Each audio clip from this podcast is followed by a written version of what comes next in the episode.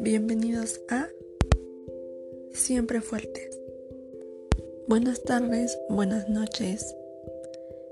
A la hora que estés escuchando esto. El día de hoy vamos a hablar de un tema, el cual es el sedentarismo y actividad física en los adolescentes. Debemos de tener cuenta que uno de los factores de riesgo de mayor importancia es el sedentarismo ya que al no hacer educación física o actividad física, como quieras decirle, alteramos nuestro sistema y eso puede traer diferentes consecuencias. Eh, factores de riesgo como hipertensión arterial, diabetes, alteraciones lipídicas, sobrepeso y obesidad. Está demostrado que el ejercicio físico, eh, al hacerlo habitualmente, favorece la prevención de algún eh, infarto, eh, algún accidente cerebrovascular, algún tipo de cáncer y mejora la salud, al igual que las articulaciones. Es fundamental que tengamos control de nuestro peso, eh, al igual que un cuidado habitual sobre lo que comemos. No obstante, el sedentarismo se encuentra en constante crecimiento en nuestra misma sociedad desde ya hace varios tiempo, desde ya hace varios años. Eh, este aparece en épocas mm, tempranas, eh, mayormente a los adolescentes, por lo mismo que es la tecnología, eh, pasarse en el celular todo el tiempo, eh, ver series en Netflix, jugar videojuegos, bastantes actividades que pues no ejercen un movimiento de nuestro cuerpo y solamente es pasárnosla sentados, eh, comiendo eh, y dañando nuestro cuerpo aún más. Es por eso que debemos de cuidarnos.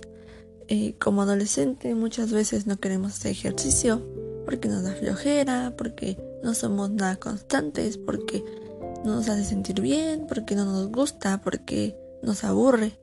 Pero no necesariamente tienes que llevar una rutina tan, tan, tan, tan dura. A continuación te diré algunas actividades que podrías hacer en tu hogar y eso te haría mover, eh, moverte físicamente y no harías ejercicio si es que no te parece o no te gusta. Bajar y subir escaleras.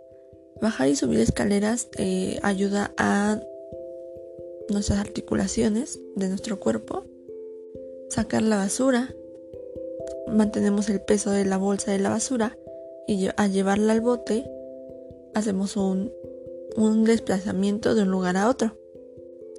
Puedes jugar, no lo sé, fútbol, eh, básquet en tu mismo hogar. Si no te gusta eso, puedes bailar. Bailar también ayuda muchísimo a moverte físicamente y a tener un poquito más de agilidad.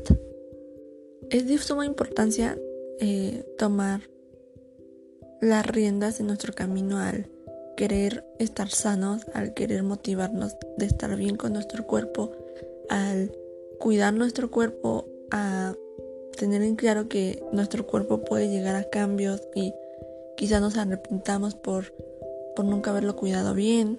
Es por eso que en ocasiones debes de reflexionar mm, en aquello que realmente sientes que estás haciendo mal. También eh, una recomendación es disminuir al máximo el uso de dispositivos electrónicos, la tableta, la computadora, los teléfonos celulares, eh, la consola de videojuegos, a menos de una hora diaria.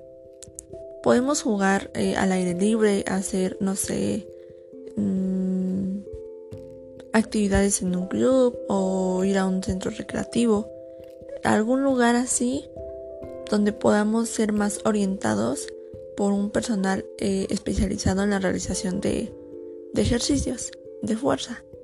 Creo que ya conocer un poco de información, espero que la tomes en cuenta, espero que analices, espero que reflexiones y pienses que realmente cuidar nuestro cuerpo es muy importante es muy importante ahora y es muy importante desde siempre, es muy importante la salud, es muy importante estar bien con uno mismo, es muy importante tener la seguridad de, estar sano. Eso es importante.